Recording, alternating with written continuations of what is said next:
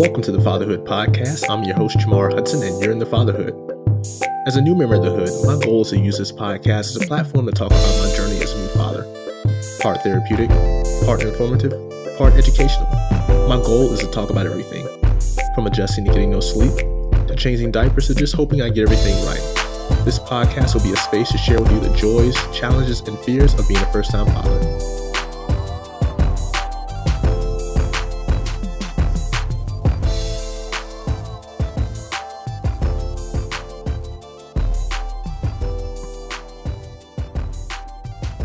What's up, everyone? Welcome to another episode of the Fatherhood Podcast. I'm your host, Jamar Hudson.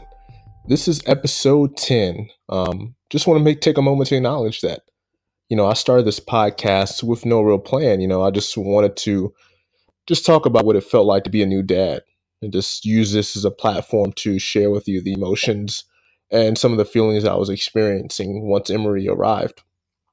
But here we are 10 episodes in, uh, and I have a little bit of a better idea of what I want this to be. And, you know, one thing I promised myself uh, in starting this was that I was at least going to try to be consistent. And so far, so good. But I want to thank you all for listening. Thank you for the feedback. Thank you for telling your friends and family about it. Um, I really appreciate the support from the listeners. Got a lot of DMs, texts, um, Facebook messages about the show. And I just really appreciate your support. And I hope that you continue to give me that support as I build this show. Um, as always, make sure you leave a rating and review and follow me on social media. Just launched a new Instagram page at the Fatherhood Podcast. Like the page on Facebook, the Fatherhood Podcast, and make sure you also just follow me on my regular pages on IG and Twitter at Jamar Hudson. Uh, young Emery turned three months um, last week, and he started daycare, and this is a big step. Uh, any parent uh, of, of a child knows that, that that first day of day daycare is is huge and a big day for, for both parents.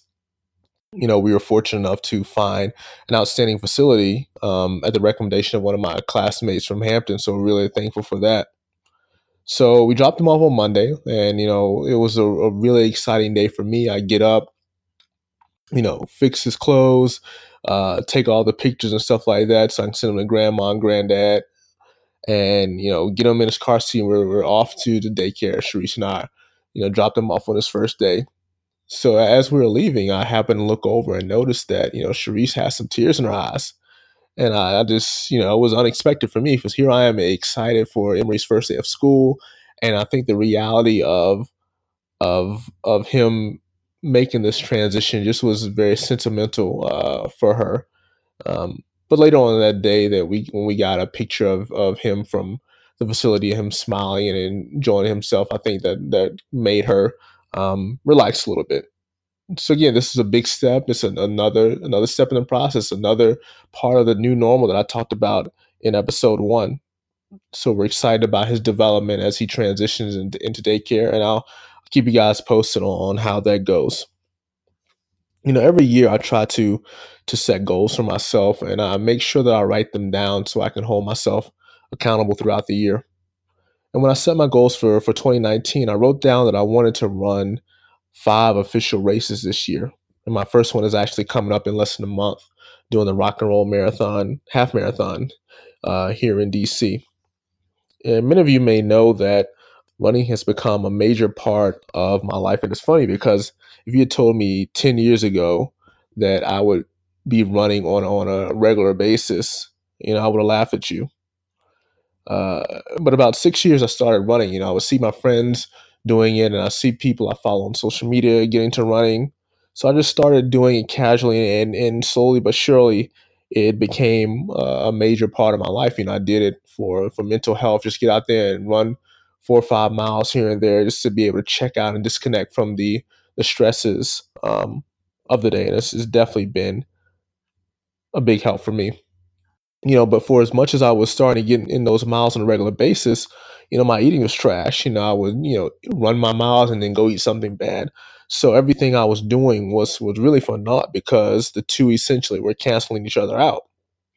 And I remember going to the doctor for my annual checkup, and my doctor basically saying, if I don't make some changes by the time I reach 40, I'm going to be in some in, in some some serious trouble.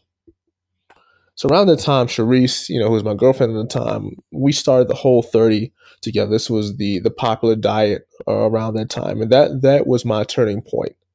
Um, did that successfully, lost about 15 to 20 pounds, and that was the beginning of me making healthy eating a part of a part of my everyday lifestyle. And by no means, you know, am, am I perfect. I definitely indulge here and there, but my thinking is if I can be 80 20 you know, eating healthy while continuing to exercise regularly, I'll be in, in pretty good shape and my body will definitely thank me. But I just didn't want to be like so many uh, men, especially black men I know who ate like trash all their lives and didn't incorporate any type of fitness practices.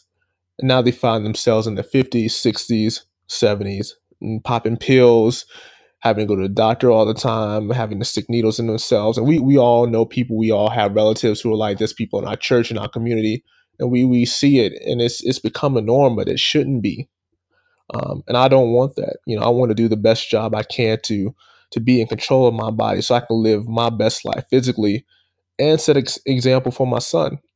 You know, going back to legacy, I talked with Dr. Sean Willie in episode two you know that is part of our legacy as well as much as we talk about you know general generational wealth generational health should be just as if not more important um, than uh, generational wealth and there are too many you know black men falling ill and dying in their 40s and 50s and we want to break those curses we should be making lifestyle decisions for our health both physical and mental that put us in position to live long and prosperous lives and break these curses of bad health practices that have been, quite honestly, accepted as a norm for years. So I'm going to take a little break, um, but we're going to talk more about generational health uh, coming up after the this little short break I'm going to take. But I do want to just acknowledge uh, the birthday of Trayvon Martin, who would have turned 24 uh, this week. That still is something that stings um, and just hurts just to think about him and how his life was cut, cut short. But I did want to acknowledge that. But uh, we're going to take a little break and we'll talk more about generational health. I'm Jamar Hudson, and this is The Fatherhood.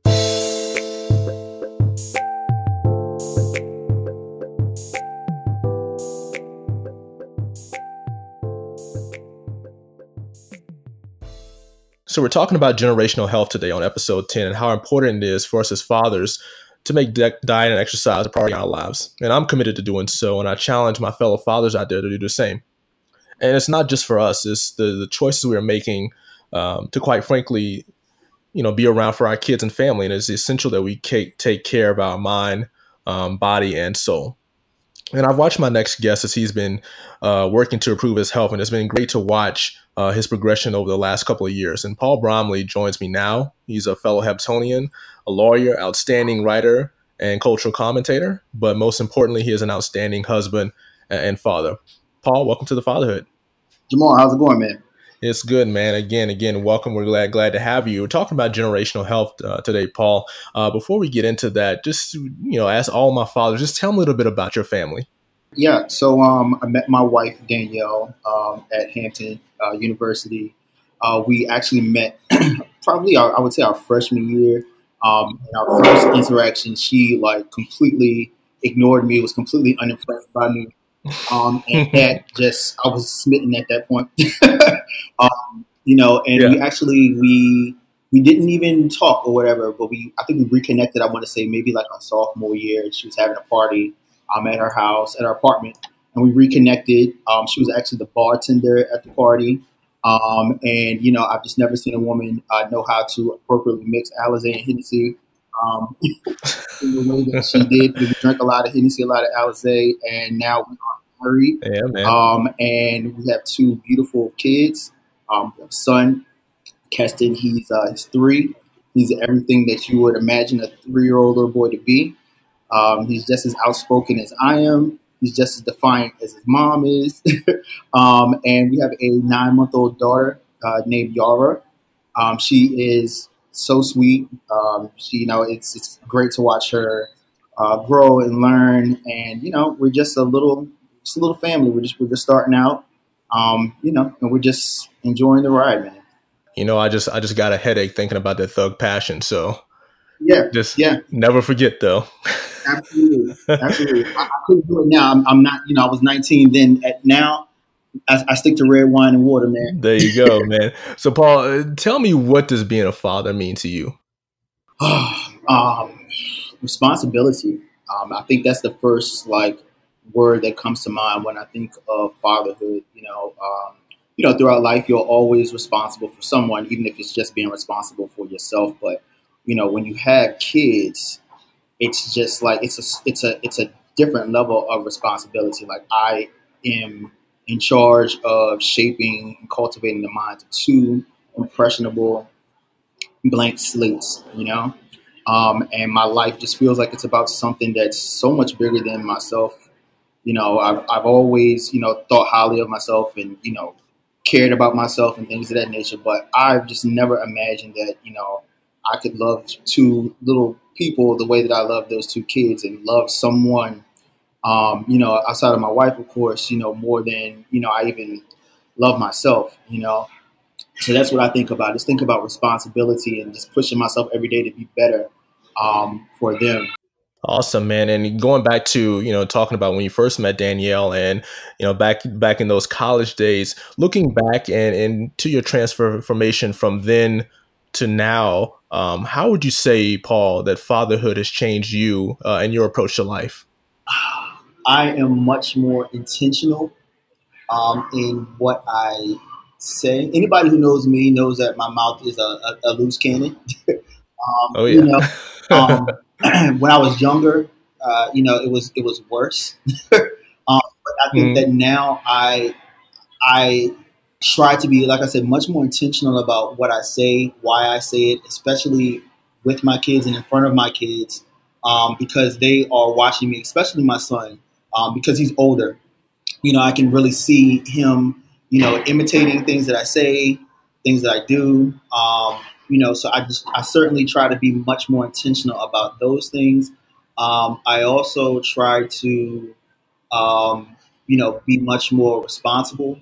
Um, even little things like road rage. Um, you know, like I try not to, you know, before like if someone cuts you off or something, or if someone does something crazy on the road, you know, when you don't have anyone to worry about but yourself, like you know, you might like say something to them or honk your horn or anything.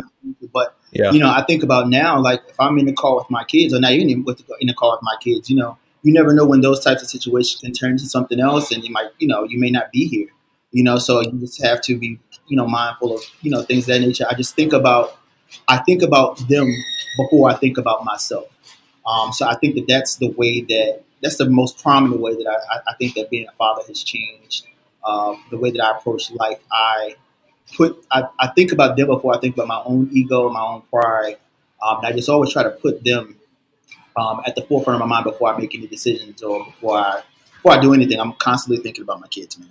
It's interesting you brought that up, Paul, because the, the, driving thing, that's one of the little things that you have to adjust uh, once you become a parent. And I know, you know, when I'm by myself, I tend to, you know, go a little faster. You know, that road rage will kick in. But, you know, when I when when Emery is in the car, I'm, I'm much slower. I'm in that right lane. I don't let somebody cutting me off you know, yeah. get to me as much as it would if I'm in the car by myself. So that's one of those little things that that you don't really think about that you have to adjust once you become a parent. That's one of the things that I definitely have noticed that I'm more conscious of when I'm behind the wheel, um, especially when he's in the car. Yeah. Uh, talking to Paul Bromley on the on the fatherhood today, Paul, as a father now, looking back, who are some father figures from you growing up, and how do you think uh, those figures shape the type of father you are today? Hmm. okay. Um. Well, my father and I do not have a good relationship. Um, we actually mm-hmm. never have, and it's interesting because most people who have that story, you know, had a father who was not active or not around in their lives. Um, my father, I know my father very well. He was around quite often. I saw him very often. My parents were divorced, um, but he was not in our he wasn't in our home, uh, but he lived nearby. So I definitely grew up with him and his influence around me.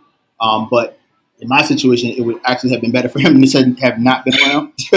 um, you know, so I think that you know, uh, I learned from watching how he treated me and treated my brother and treated you know his family members and you know my mother and my brother.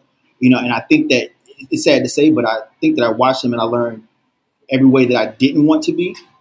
Um, and mm-hmm. so I, I use that barometer to measure, you know, for myself at times, you know, I try to give my kids things that I didn't have. And I'm not talking about like material things, but emotionally. You know, I try to tell my, especially my son, I try to tell him every day that I love him. Um, I try to give him, you know, I give him hugs, I give him kisses. I'm affectionate with him. That wasn't something that my father, excuse me, really was with myself and my brother or my sister for that matter. Um, you know, so I try to, you know, tell him I love him. I try to, when he does small things, I try to tell him that I'm proud of him. I try to teach him the importance of, of hard work. Um, I try not to get angry. I try not to raise my voice. And it's really tough and you'll see Jamar as, as little Emery gets a little bit bigger, you know, when he gets those twos and threes, you know, sometimes it gets a little tough to not like, you know, raise your voice. But I try to, I try to be mindful of those things because I know the impact of, you know, having a negative um, male energy around you, especially as a male, um, you know, can impact you later on in life or, or, impact you as you go through life. So I certainly try to be that way with him. Um, with my daughter, you know, I think about, you know, people say this all the time, but like if you, you have to look at yourself and say, you know, if your daughter brought home a man who was like you, would you, you know, that she was dating, would you be, would you be okay with that? You know, and that's something that I think about all the time, and especially in how I treat my wife and you know how I talk to her, um, and even mm-hmm. you know how I how I treat my daughter, how I teach my son how to treat his mother as a woman and how to treat his sister in sharing and things of that nature, how to be respectful, how to, you know, things of that nature, um, you know, being just being that type of example for her. And she's little, but you know, but I know that these things are going to, you know, shape, you know, the type of man if she chooses to be with the man later on, whatever, you know, she, whatever type of partner she's going to choose, it could influence the way that I am, could influence who she's with later on in the future. So I just want to make sure that I'm the type of um, man that I would want my son to be and emulate, and the type of man that I want my daughter um, to pursue if she shows, chooses to to date a man.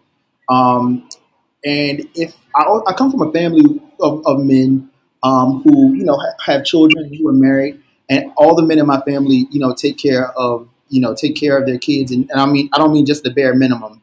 You know, I wouldn't say I, I can't necessarily call them quote unquote father figures, but I can say that I, I certainly I know that the that one of the responsibilities of a husband and of a father is to take care of your kids and to take care of your wife, and that's something that, that those are examples that I've seen.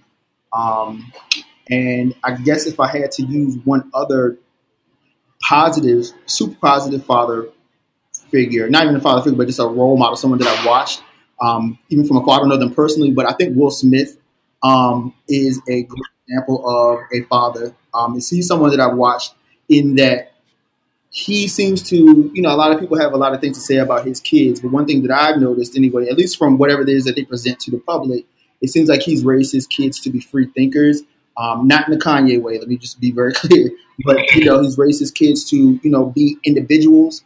Um, it doesn't seem like he's a lot of people, especially in our community, like when you're a kid, it's to be seen and not heard, and they feel like you know people. Some people feel like the number one priority or goal of being a parent is to teach your kids and have having obedient and disciplined kids, which I think is important. But I think it's also more important to raise kids to be fully formed and actualizing uh, adults and human beings and able to think for themselves and act for themselves and identify themselves the way that they choose to identify themselves and to have opinions um, and things of that nature.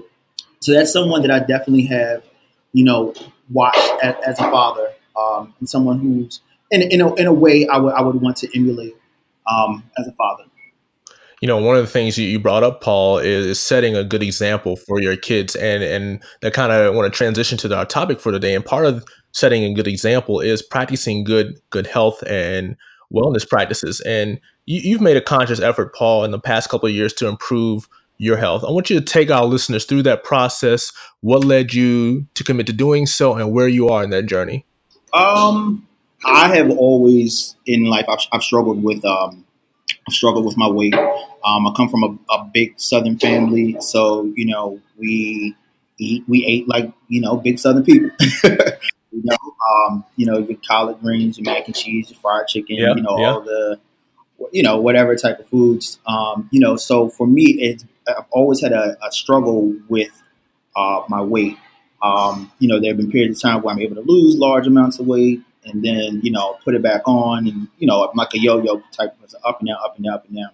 And I realized that um, a lot of my eating was linked to stress. Like when I was incredibly stressed, some people turn to alcohol, some people turn to drugs. Uh, I would turn to food. Um, and you know, in, in in the way that I was raised in black families, you know, food is used for everything. When you when you grieve, you eat. When you celebrate something, you eat. Um, when you're happy, you eat. When you're sad, yeah. you eat. You know, um, and you know, so I just really had to take a step back, especially um, after having kids. I remember after my wife had our son, I just remember packing on like a ridiculous amount of weight in a ridiculously short amount of time. Um, and I just finally looked at myself one day. It, it really wasn't even until after we had our she had our daughter that I really took a look at myself one day, and you know, I was just like, you know, I'm really unhappy um, with the way that I look. I'm really unhappy with the way that I feel, and I went to the doctor um, because I just really felt, really felt some type of way, and I, I actually got diagnosed. I was diagnosed with um, with depression um, and anxiety. So all of that was kind of just linked to me, you know, if I'm feeling down and depressed, what am I going to do, Jamal? I'm going to go eat, you know? So, you know, it was just a vicious cycle that I was in, a downward cycle. And I found myself like not having the energy or the wind to like pick up my son or to run around with him. Or, you know, there would be like fears that I would have about like, you know, when he gets older, you know, if I continue going on the path that I'm going down, you know, putting on weight. Like when he gets older, he's going to want to ride like roller coasters and things of that nature. What if I continue to eat this way and then I'm not able to like fit on a roller coaster or something like that, you know? Or like, uh, you know, going to the beach and like things of that nature, like having yeah. like, you know, anxiety or fears about like, you know, you know, going to the beach or, you know, things of that nature. So, um, I, I, I sat down one day, um, and my wife she was uh, going through something similar. I won't i won't speak to you know her her inner issue or whatever but like she was going through something similar and she actually got the ball rolling in our household as far as like the exercise and weight loss. Um, i guess you know we just both of us just really didn't want to you know feel this way and we wanted to be around for our children. Um, so you know i just got up one day um, and i just started running um, you know and I, I just started there um, I would run like three miles a day. Uh, it would kill me, but I would do it. And um, you know, eh, I'm just keeping it up, and I, I changed uh, changed my diet, changing the way that I eat. Um, you know, and I'm just that's it. I just took it one day at a time, and now I'm uh, I'm at a place where I've uh, I'm, I'm, down 30 pounds. Um, that's since probably August or so of this year. Um, I'm going slow you know, I'm going steady. And typically in the past, like I'll lose like a bunch of weight really quickly and like gain it back. And this time I said I don't want to do that, so I'm just taking it really slow.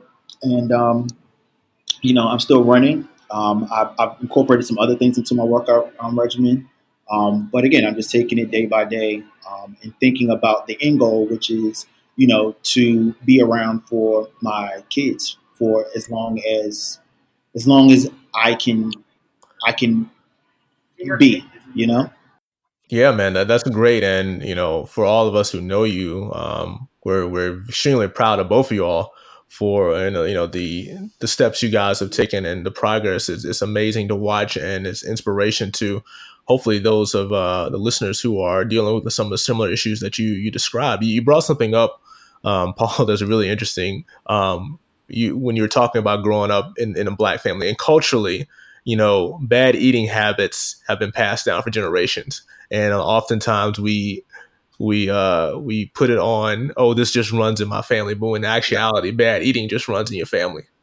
Right. and uh, you know you talk about the black church and just you know families in general eating has been you know you look at the movie soul food. I mean it's been something that has been quote unquote comforting um to us culturally. And I, I just think about you know Phonte's album last year when he was talking about his father and how he passed away and they went to repast and ate, ate the same stuff that killed him. Yeah. So, you know, how do we break those generational curses of of bad eating habits and not really taking care of your health um, that have been passed on and as it have been accepted, you know, as a norm in, in our neighborhoods? Oh man, that's a question that might be a little bit above my pay grade. um, well, I can say for I can say what I what I what I've done, and I think that it, if if people take this mindset, it might help. Um, you know, I am 100% convinced that you know I you, you just said you were talking about how like you know you know this is the type of food that just you know it just runs in our family. This is just what we do, or being big just runs in our family.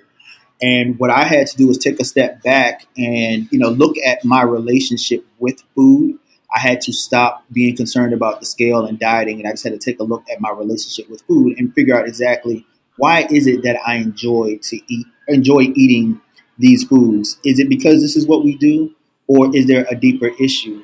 Um, and I found um, that I have uh, an addiction to sugar, um, and I personally believe that you know because of the types of foods that we as a community consume it could be something much deeper. It could actually be, um, you know, partially an, an, an addiction. Um, and also, as I said, you know, a lot of people stress eat, and God knows, as Black people, we have been through we have been through so much trauma and stress um, as a community for decades and decades in this country. Um, you know, and a lot of that stress and trauma um, is is passed down in your DNA. You know, and you know, a lot of us could be eating those foods just to feel comforted um, you know, but I think that you, as an individual, you have to take us. We have to change the relationship that we have with um, with food. Um, I was having a conversation with a family member of mine about this topic about you know eating better and trying to eat better, and the, the, the person said to me, "Oh well, you know, we're black. We just eat. You know, we eat anything." Mm-hmm. And I was like really taken aback by that because I'm just like we like you should like, like I understand. Don't get me wrong; it's delicious food, but you know, at what point are we going to take a step back and really like, you know, there's nothing wrong with it in moderation. Don't get me wrong, you know, but you have to take a step back and you have to want you have to want a little bit more for yourself. Like listen to listen to that. We just eat whatever. You like you only have one body. You know, you like you really have to take care of it. And, and I think that you just have to take a step back and you know, again, change your relationship with with food. Figure out exactly what the root is, and also there are you know, food is tasty without you know all of the extra things that we that we add into it. Um, I'm doing uh, right now. I'm actually doing uh, the whole 30 um, lifestyle, yeah. um, and that's essentially like you know cutting out sugar and cutting out you know carbs, uh, cutting out uh, whole grains and things of that nature, and alcohol and things of that nature. And you know that is what really helped me to realize that I had an addiction to sugar. Um, you know, so what day are you on? Say that again. What day are you on? Uh, I am. This is my second round. I completed one. Okay. Yeah. So now this is my. I think this is my third day um, of my second round. Um, you know, so I think that we have to, as a community, like we just have to open ourselves up to different options and different ways to to eat. Like you know, this these are the foods that we grew up on. These are the foods that we're used to. But there's so many you know different ways to eat. There's so many different ways to prepare your food that can give you the same taste. Um, you know, but they can just but they're, they're just a little bit healthier, you know, for you. Um, you know, I, I, think it's a it's a mixture of you know not knowing and a little bit mixture of just being comfortable. You know.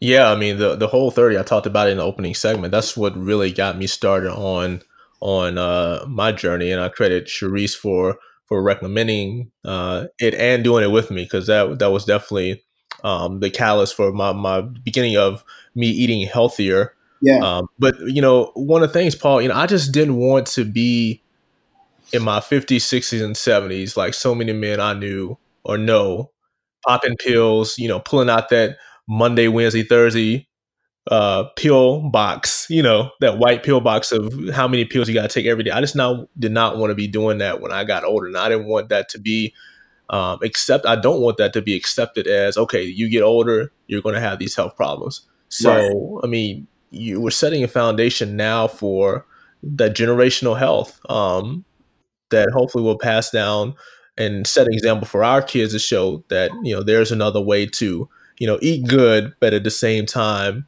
be mindful of, of what you're what you're consuming. So what's what's been the biggest challenge for you so far in your journey? Uh, finding the time to uh, finding the time yeah. to actually get to the gym, um, finding the time to actually meal prep, um, which is which is a key to any successful um, lifestyle change. I think is preparation, um, and also just getting out of my own way.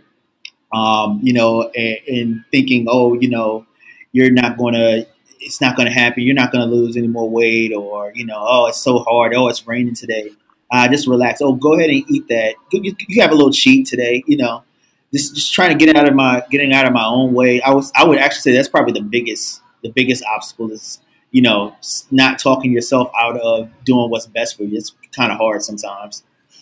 Going back to the point about you know generational curses, uh, to that point, a lot of us uh, in our community don't like to go to the doctor. We we're afraid of the doctor. We only go when it's probably we're the absolute worst. Um, why do you think that is, and, and how can we change that in your opinion? Hmm. Um, well, speaking from at least from the aspect of, of being a man, a, a black man, um, I think that I think it, uh, masculinity sometimes gets in our, or, or, the perception of what is being a man can sometimes like get in our way. Like as men, we're supposed to just be able to, you know, to handle everything, and we don't need to go to the doctor because you know I'm I'm fine, I got it. Um, especially when it comes to like mental health. I know I, I had some issues like before, like I was saying before, like uh, when I was diagnosed with like depression and anxiety uh, a while back.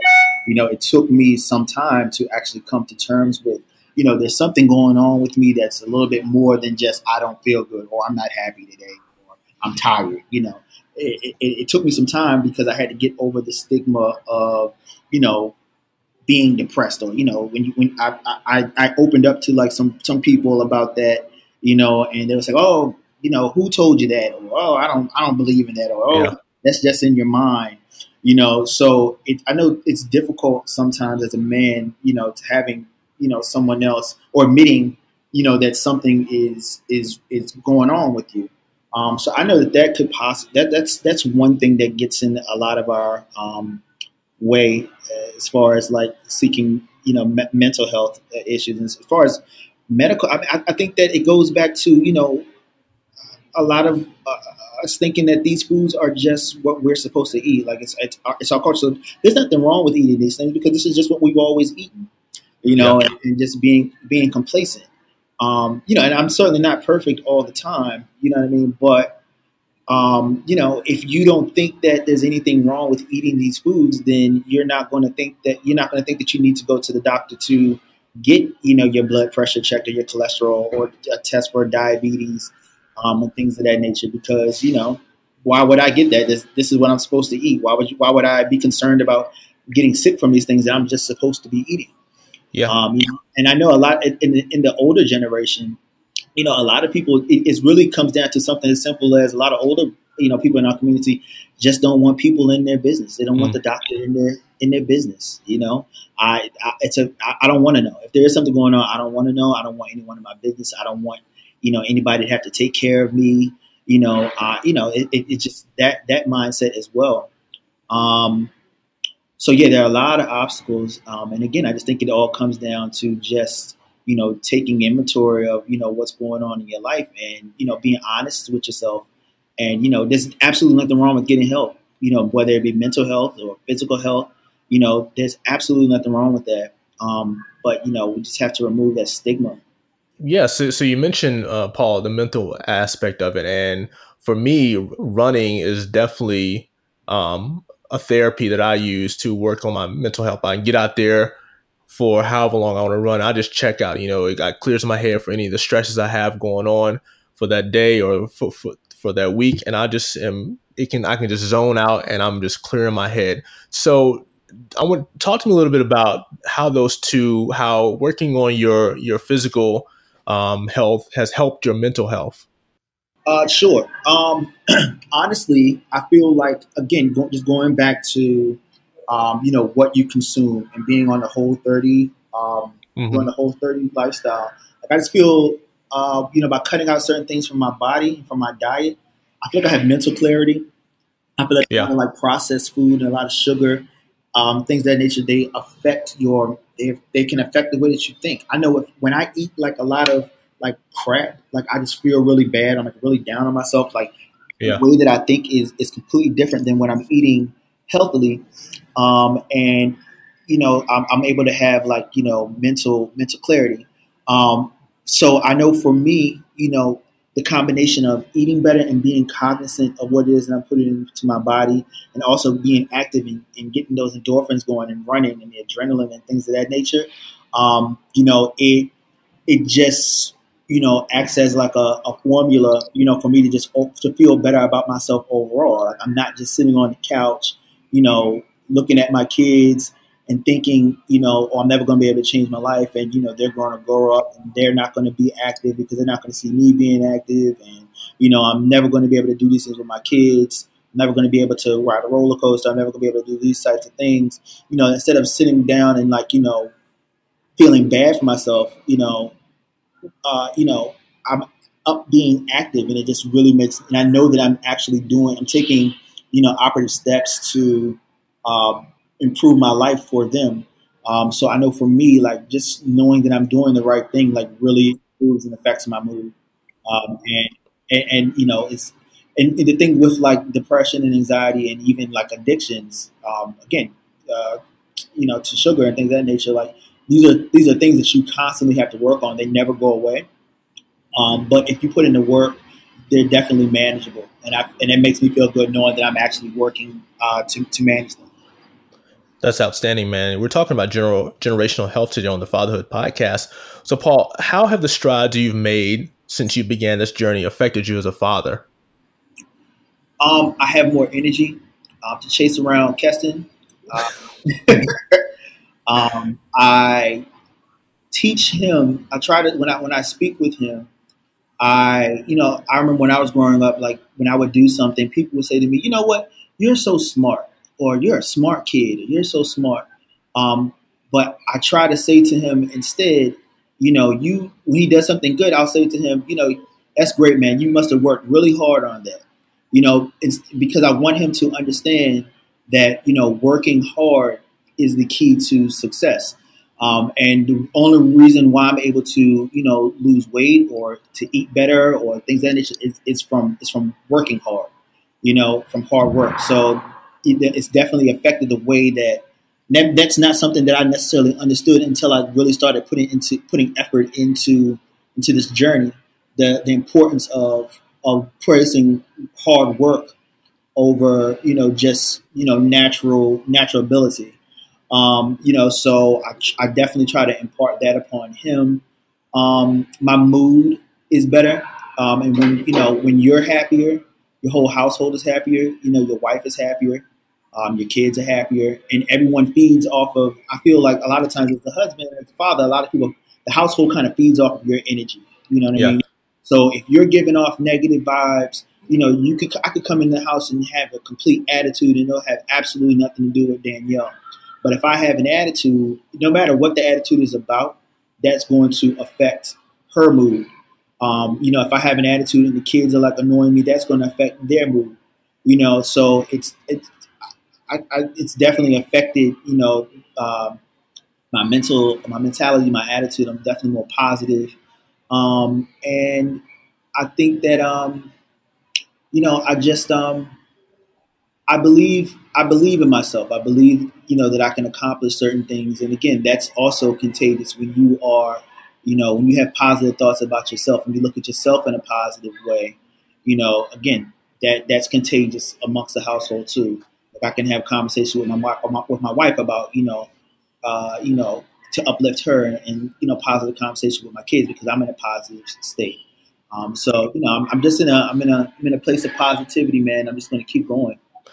That's great, man. Paul, last question, man. I'll let you go after this. What do you hope that your kids um, learn from seeing you focus on this aspect of your life? Um, well, I didn't grow up um, an active kid. Um, you know, so just the um, the journey of you know exercising and learning you know different ways to exercise and you know things of that nature. It, has been a, a, a, struggle for me. I'll be honest with you. Um, but hopefully, my kids will grow up to be active kids. Um, as I was saying earlier, um, my kids will know the importance of hard work. And then, in order to be successful, um, and in order to have the things that you want in life, you have to work hard for them. Um, I, I, want my kids to know how important it is to love yourself. Um, I'm a firm believer in uh, the belief that you cannot fully love anybody else, whether it be your kids, your mother, your father, your wife, whoever, if you don't love yourself first. Um, and you know, by taking care of your body and being mindful and cognizant of what you're putting in it, um, that is a form of loving yourself. Getting up and exercising and moving your body, that's a that's a form of loving yourself. Um, and I just want my kids to, you know, uh, have their father um, for for a very, very, very long time.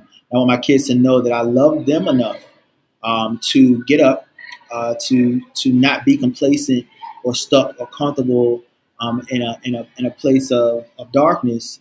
That I love them enough to um, to get up and you know take the strides that I needed that I needed to take to be able to um, to be the best father um, that I can for them um, and the best uh, husband that I can be to their mother. Yeah, I just want them to take a look at me. I want them to be exa- I want to be an example to them of the necessity to to love yourself because to me that's all this all this boils down to all the running, all the kale, all the you know, all the no carbs, all of that, all that equals to me is loving yourself. That's great, man. Paul, outstanding commentary, man, and much success on your continued journey. Uh, we are rooting for you, and you're inspiring to a lot of us. Um, before I let you go, man, tell people how they can find some of your writings, anything else you have going on. Just let the people know something about you. Sure. Um, all right. So I'm on Instagram um, and Twitter at Who is P Brom. Um, who is P B R O M. Um, you can contact me via email. Um, Paul wrote it. Dot uh, at gmail.com. Um, I'm on Facebook under my name, Paul Bromley. Um, also on medium.com. I have a blog there. Uh, search my name again, Paul Bromley, B R O M L E Y. Um, there, you can also find my writing on uh, the Huffington Post, uh, Vibe.com. Uh, I've also written for um, The Root and Very Smart Brothas. Um, so again, I'm out here, man. I'm out there now. Hopefully this year I'll, I'll have. Um, I'm working on some other things. Um, I'm working on a blog personal blog that I hope to um, have off the ground uh, before the summer. Um, and I'm also um, considering entering the, uh, the, podcast world myself. So, you know, I'm working on a couple of things, and hopefully, you know, maybe I can come back on and talk about those things once I get them off the ground. You're you're you're welcome anytime, man. I really appreciate you joining me on the Fatherhood Podcast. Absolutely. And just one last note, Jamal. I just want to thank you, man, for, for this platform. I think it's great what you're doing. Um, I think that the voice of, of young Black millennial fathers um, is super important. Um, and you know, I, I, I, appreciate you for for having this platform and for bringing me into it, man. What you're doing is great. I enjoy the show. Thanks a lot. Appreciate it, man. Thanks again for joining me.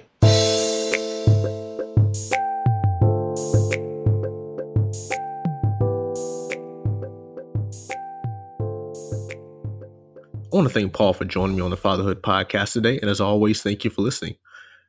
It's of the utmost importance that, that we as fathers prioritize our health you know, we're not as young as we used to be, and we're definitely not invincible. And as we age, we have to get out in front of those health issues, you know, that threaten us as we get older. As far as eating habits, you know, there are many practices that have been passed down through generations in our community that we just need to unlearn in order to free ourselves from the bondage that has literally been killing um, our loved ones for years. It's up to us to make those those decisions that will benefit us so that we can be free both physically and mentally. As always, thank you guys for listening. Until next time, I'm Jamar Hudson, and this is The Fatherhood.